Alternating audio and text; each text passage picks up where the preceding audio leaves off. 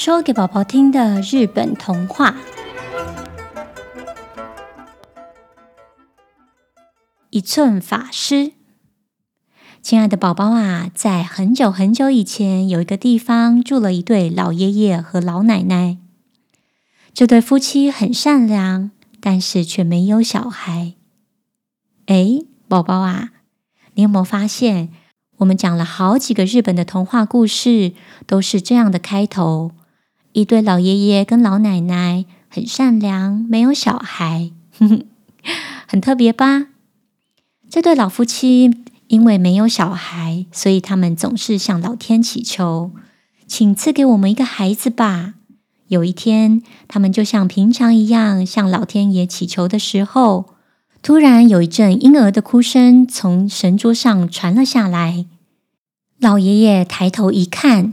看见了一个像拇指一般大小的小宝宝正在不停的哭着，老奶奶感激的说：“天哪，谢谢老天爷，谢谢你赐给我们这个孩子。”老夫妻非常疼爱这个男宝宝，可是很奇怪的是，不管时间过得多久，他就是没长高，也没长大，所以大家都叫他一寸法师。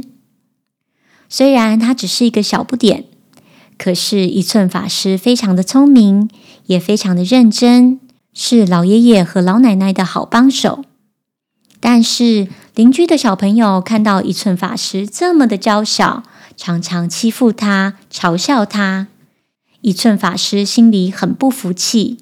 有一天，他告诉老夫妻说：“我决定到京城闯一闯，希望将来能够成为一个了不起的人。”等我成功了之后，一定会回家看你们的。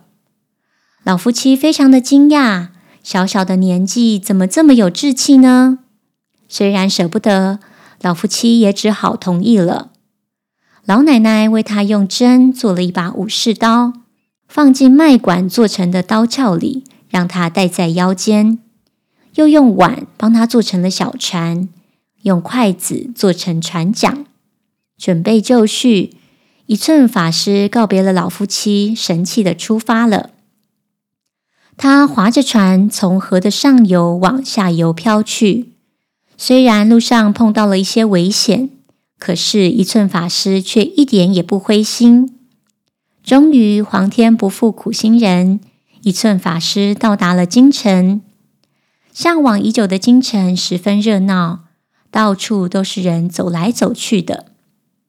因为一寸法师实在是太娇小了，都没有人注意到他的存在，好几次都差点被人给踩到了呢。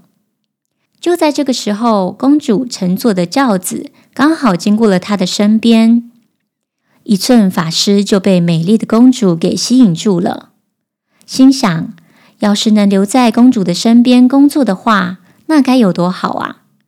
于是，他就立刻把想法化为行动，走向扛着轿子的仆人说：“请转告公主，让我在她的身边工作吧。”那人纳闷地说：“嗯，你这么小一只，能做什么事情啊？”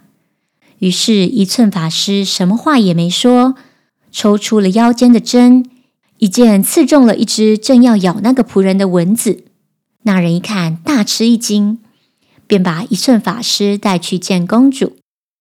公主看见了可爱的一寸法师之后，也非常的喜欢他，把他留在身边陪自己读书。公主也常常教一寸法师写字、读书，分享许多知识。日子久了，两个人的感情也越来越好。有一天，公主想去神社里祈求神明的庇佑，在路上突然刮起一阵强风。接着出现了一个头上长了两只脚的红脸妖怪，他一把抓住了公主，说：“你长得真美丽，做我的新娘好啦。”这时候，躲在公主怀里的一寸法师跳了出来，立刻拔出腰上的剑，刺向妖怪的手。妖怪立刻松了手，把公主摔在地上。这红脸妖怪生气地说：“你这小鬼，看我把你给吃了！”接着就张开了大嘴，一口就把一寸法师吞到肚子里。在妖怪肚子里的一寸法师不断用剑在里头乱刺乱踢，把这妖怪痛得满地打滚。哇的一声，就把一寸法师给吐了出来。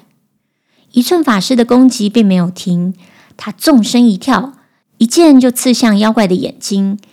妖怪痛得眼泪直流，哇哇大叫，一个不小心就重心不稳的跌进山谷里去了。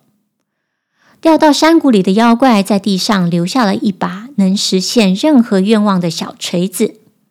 公主为了答谢一寸法师的救命之恩，想要把这个小锤子的愿望送给他。一寸法师说：“我只有一个愿望，我想要长高，变得跟正常人一样。”公主便照他的话，摇动着手中的小锤子，口里念着。请让一寸法师的身体长大长高，请让一寸法师的身体长大长高。不可思议的事情就这样发生了。一寸法师突然变成一个高大又英俊的年轻人，而公主看到了英俊的一寸法师，让原本心中的爱慕又加深了不少，心里就决定要嫁给他。就这样，一寸法师成为了公主的新郎。一寸法师也赶紧派人把这个喜讯通知在故乡的老爷爷跟老奶奶，还把他们接到京城来，一起过着幸福又快乐的日子。